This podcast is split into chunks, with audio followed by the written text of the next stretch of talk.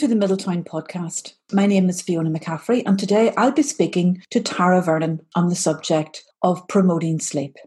Tara is an autism trainer advisor with Middletown Centre for Autism, and she has a degree in psychology and is a board certified teacher in applied behaviour analysis. She is a member of both the Psychological Society of Ireland and the Teaching Council of Ireland. And importantly, for today's session, Tara is a certified sleep counsellor. Tara, you're very welcome and thank you for agreeing to do the podcast today. So, Tara, just following on from the webinar that you provided for the centre, can you explain the circadian rhythm and why it is important? Sure, Fiona. The circadian rhythm refers to the sleep wake cycle, which occurs across the 24 hour period.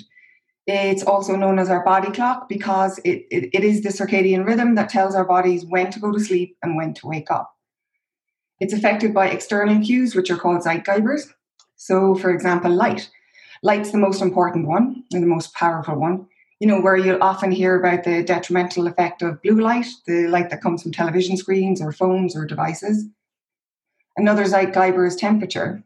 So, our body temperature affects how we sleep, and we tend to wake up if we're too hot or we're too cold. So, what we know is that our body temperature is um, at its highest in the evening, but that's also when our melatonin is secreted, which of course helps us to sleep. Well, helps us to get to sleep, but it doesn't maintain sleep. And our deepest sleep occurs in the early hours in the morning, and that's when the body's at its lowest temperature. So, it's kind of important to know that if you fall asleep before your body reaches the minimum temperature, you'll get a good night's sleep or a full night's sleep. But if you fall asleep after your body reaches the minimum temperature, so that's often around two or three o'clock in the morning, you're less likely to sleep well and you're less likely then, of course, to feel rested the next day. Another Zeitgeber would be meals or meal times. So having three regular meals in the day is really important so as not to adversely impact on your body clock. So eating regularly is going to help our bodies to get the energy they need. If we eat too late in the evening, that's going to affect our sleep onset because our body's going to be working on the food digestion instead of sleep. Other Zeitgebers are things like our social interactions and our activities. So if we exercise too late in the evening, that's going to impact on our sleep if we stay out too late, etc. The other thing about our circadian rhythm is that it's affected by our age. For example, changes in adolescence is going to push um, a teenager's body clock out by about two hours, which is why young people tend to be more night owls. And also with older people, they tend to get up early, so they tend to be more the morning lark, if you will.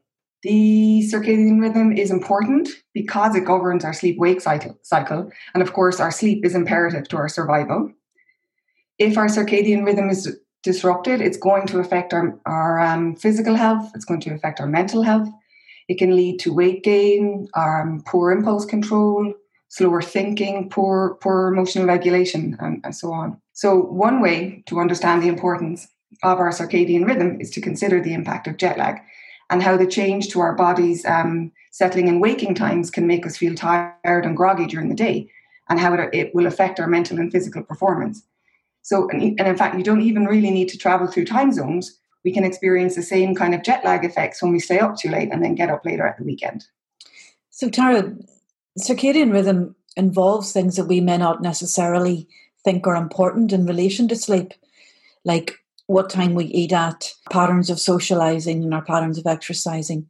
Quite simple things that we can start to look at to promote sleep. Absolutely. Yeah.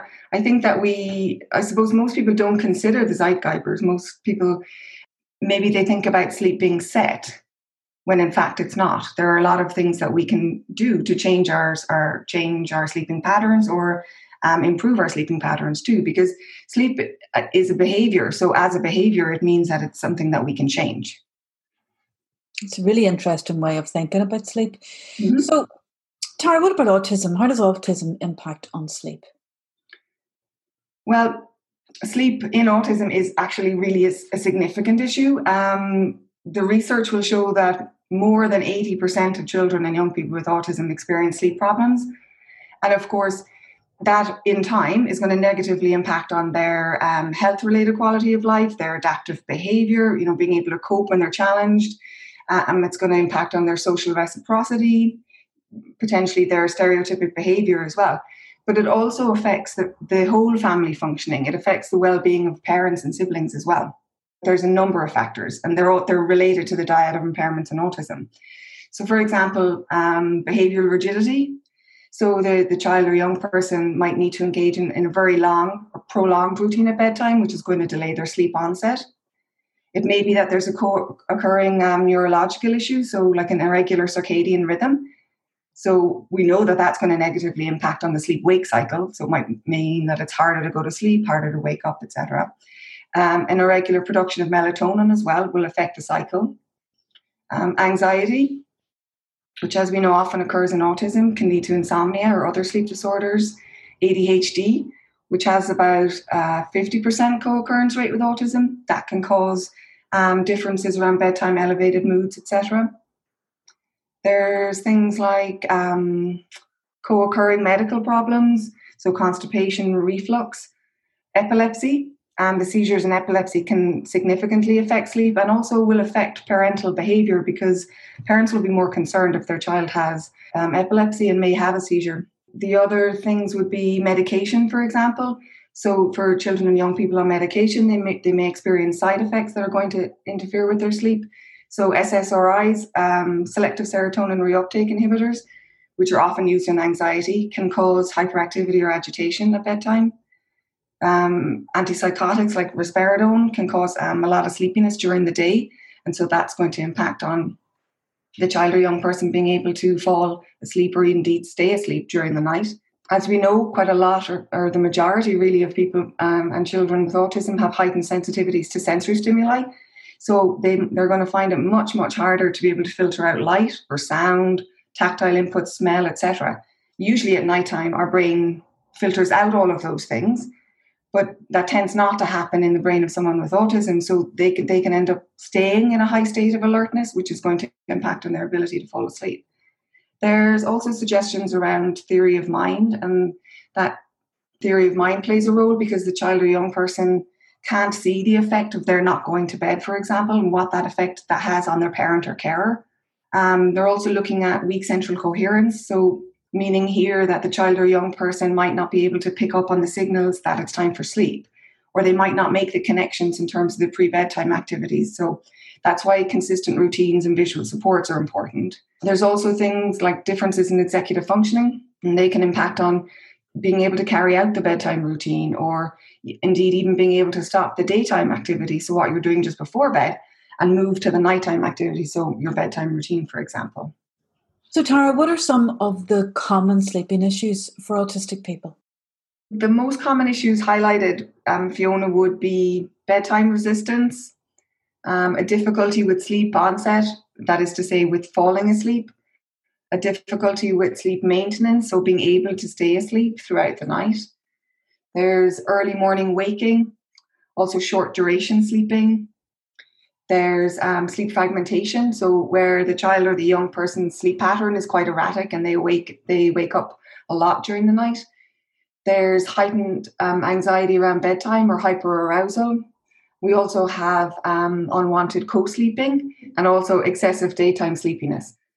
But the most consistent ones seem to be having a shorter sleep time, um, taking longer to sleep, and not getting the most out of your sleep, so having a lower sleep efficiency.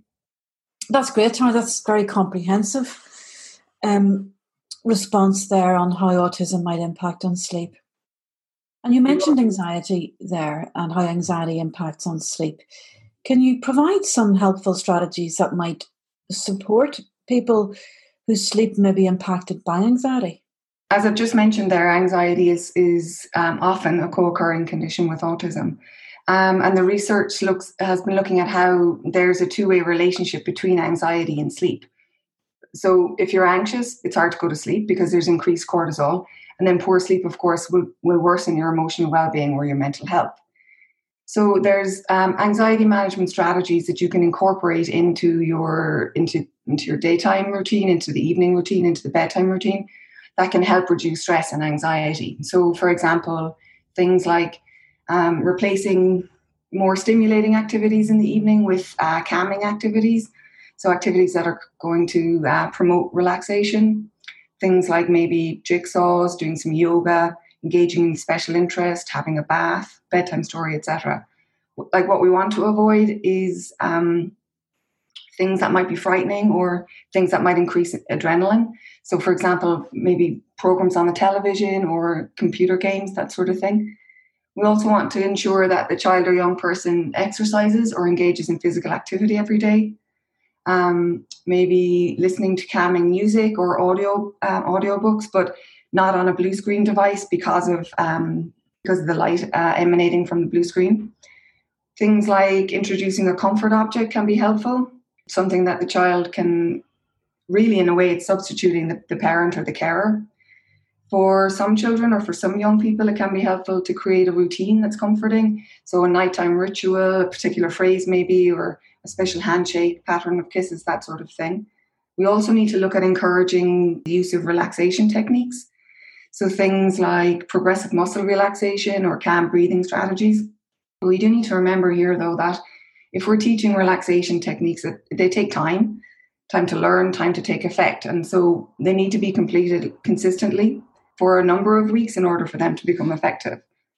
We can also practice or encourage practicing mindfulness, um, helping the child or young person to learn to self soothe. Things like massage or deep pressure to the joints and limbs will, will help to promote relaxation um, they can be done by the person themselves or for the person. They'll help induce feelings of calm, which will then in turn, of course, reduce anxiety. Being able to share their worries with somebody that they trust. So, not before um, bedtime. We, um, it's much more preferable to do this during the day. And you can use things like the worry jar or the worry doll, maybe a notebook where the, um, the child or young person can write it down or even draw the worry out. So, that can help to externalize the, the worry or the anxiety and then sharing the worries can help avoid the feelings of anxiety or stress um, before bedtime or, or indeed when the child wakes up during the night if they do. Other ideas are things like creating a safe space. So it's really along the lines of guided imagery where um, if the child is feeling anxious, that they can think about a place, in, think about in their mind a place where they are happy and they feel safe and they feel content. Um, creating something like a happy box or a calm box making it ideally in conjunction with the child or the young person, and then using it to help them to be able to learn and develop um, self regulation strategies or coping strategies, um, or even developing self soothing strategies for themselves. So, often in these, you're using multi-sensory items, so items that will help calm different senses as well as the coping items. Another idea would be that before bedtime, you'd reflect on positive thoughts a happy thought. So that can help the child or the young person to be able to go to bed on a calm or a happy thought. Um, you can shore these up with visual supports as well. And, and actually, in and of itself, the bedtime routine, if it's consistent and if it's predictable, will lower anxiety. And we can use visual supports to help the child or the, the young person to be able to understand and follow the routine parents could actually start implementing today. You don't need to go and buy anything for this. It's just starting to use good routines supported by visuals and keeping things very calm and orderly in the run up to bedtime. Would that be a fair thing to say? Yeah, absolutely, Fiona. I think so. It's really about looking at how you can work on anxiety and lowering anxiety from the bigger picture of it as well. Being able to put in place quite small strategies, really, but using them over time, like having your routine over time, using your massager, your deep pressure over time, you know, that, that's going to help induce an overall feeling of, of better calmness or greater calmness rather, um, and reduce anxiety overall. Can you explain what sleep hygiene is? Sleep hygiene refers to the practices that focus on having consistent daytime and nighttime practices. The idea being that they promote sleep and encourage better sleep behavior. The aim is that when they're practiced um, over time, they become routine. So, when we're looking at promoting sleep hygiene, what we're looking at is um, sharing information on these good sleep practices with parents and with carers, because the parents' own beliefs, their own thoughts, their own feelings around sleep will influence not only the behavior of the child, but also the behavior of the parent and will factor in in terms of if they feel that there's possibilities for change. The change does take time with sleep, Fiona. Children learn at different rates, but as I mentioned earlier on with sleeping a behavior, poor sleep practices, you know, they can be treated, they can be unlearned. Schools have a role to play because we can promote or, or look at developing an understanding of sleep hygiene in schools through programs such as the one Sleep Scotland run, sound sleep programs. They've developed them for primary school students and secondary school students. The role school can also play is in teaching, for example, the importance of diet and exercise, um, making sure that the students have an opportunity to engage in exercise or physical activities during their, their time at school or indeed after school. You know, so like the research does support an association between good sleep hygiene and better sleep across ages. So it's definitely something worth investing in. Very interesting, Tara. Thank you very much.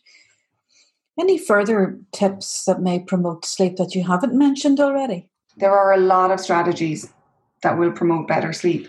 So I just mentioned exercise there in terms of school, but making sure that the child or young person engages in in exercise during their day. So um, walking the dog, maybe going to the park, jumping on a trampoline. Exercise will make us feel physically tired, but it also reduces the levels of cortisol in our bodies. So the important thing to remember with that, though, is in avoiding exercise in the three hours before bedtime. Because if we um, engage in exercise there, it can impact on our readiness to sleep. The other things are looking at the environment. So, the environment factors that will encourage better sleep or good sleep is, you know, making sure the bedroom is dark and quiet. You can use things like blackout blinds, or some children find it very difficult to sleep if the room is dark. So using something like a low wattage light if necessary, but keeping it at floor level so it's out of the line of sight. Environmental noise needs to be kept to a minimum as well. So, you know, making sure that the, t- the television isn't on loudly downstairs, for example. If the bedroom's too warm, that's going to impact on sleep. So we need to keep the bedroom temperature at a comfortable level. Also, it's better to keep the bedroom free of electronic equipment, so televisions or game gaming consoles, etc., and indeed any other distractions. Clothes and toys put away, for example what would be ideal is that the bedroom's only used for sleeping. It's not possible in every household, of course, but that would be ideal. Electronic devices. So I mentioned about blue light earlier, so they shouldn't be used in the hour before bedtime. We also need to consider sensory sensitivity. So, um, are the child's pajamas or bed linen are they comfortable for them? Um, especially those with tactile sensitivities. You can use things like scented oils, maybe lavender or so, on the child's pillow or the stuffed toy, but obviously only if it, it's a scent that they find soothing or relaxing. Weighted blankets can be used, but uh, they're really only used um, in order to help the child or young person to settle. They'd need to be removed as soon as they were asleep. But also, you'd need to consult with an OT prior to using one. The weight needs to be correct for the person, and obviously, risk needs to be assessed as well. Other things are setting a consistent sleep, sleep and wake time including at the weekends and on holidays, which I know is a little bit trickier. But what we want to do is to strengthen the child or young person's body clock. And really, we want to ensure that there's no more than an hour difference, say, between a school night and a weekend. Using regular and consistent bedtime routines as well. So, and supporting these um, with visuals, phrases um, can be helpful as well that signal to the child that it's time to go to sleep. So, you know, good night, sleep tight, or good night, it's time to sleep now sometimes being very specific um, for our children with autism is better. So it's time for sleep, it's time for bed. Making time during the day for relaxation, engaging in activities that reduce anxiety, not discussing anxieties or worries at bedtime. Our diet is important, so having a diet um, that's balanced, avoiding drinks or sugary snacks in the hours before bedtime. Being hungry, though, impacts on our sleep. So we don't want to eat too late, but we don't want to go to bed hungry either.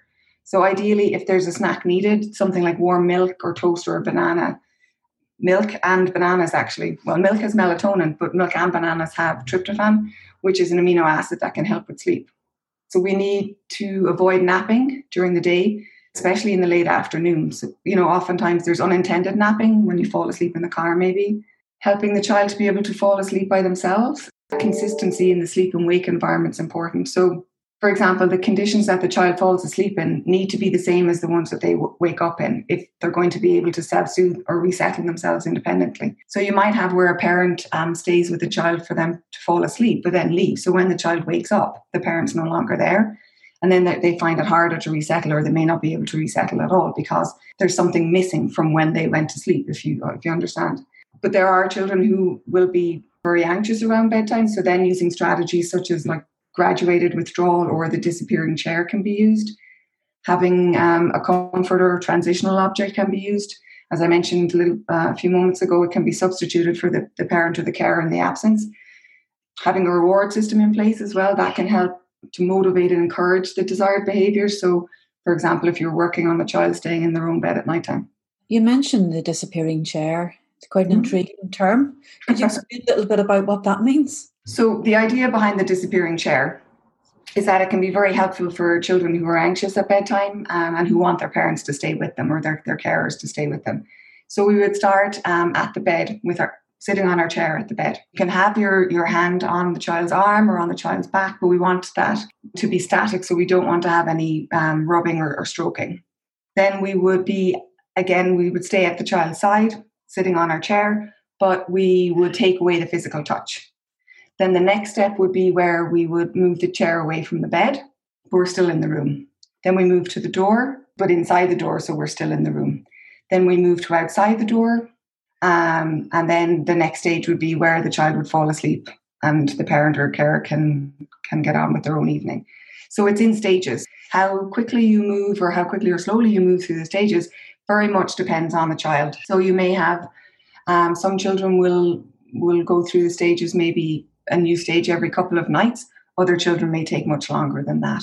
If you're using this technique and the child wakes up during the night and gets up and uh, goes for you, then you then you need to go back or resettle at the point that you were at. So if you were at if you were at the stage where your chair was at the door, for example, then you would go back to you sitting by the door. You wouldn't move the chair back to the bed, if that makes sense. Can you go back, Tara? You can. Yeah, I mean, it's just important to go back at the right stage. So if if the child wakes during the night and they come looking for you, um, or they indeed they maybe they get out of bed and you're still in the room, it's about putting them back in their own bed, being the boring parent, um, you know, trying to interact as little as possible. So you want them to have the, the the, comfort of you being there if that's needed at that point in time. I mean, it is it is a graduated withdrawal, but you don't want to have um, a lot of engagement because then that's going to make it harder for the child to resettle. Very interesting, thanks. the final question for you, Tara, really is around older children and teenagers. Okay. Are there any strategies specific for teenagers who have difficulty with sleep? They're not dissimilar, I suppose, to the other strategies that we would use. But what we do need to understand is that for teenagers, there's a lot of change going on. There's physiological change, emotional change, behavioral change, but there's also changes in, in their circadian rhythm. rhythm. So what happens is that the hormonal changes that occur in puberty disrupt the teenager's body clock, and it can cause it to move forward by about two hours. So what that means then is that adolescents are more likely to be active in the evening, bed later, so they'll have um, lesser chance of getting the amount of sleep that they need.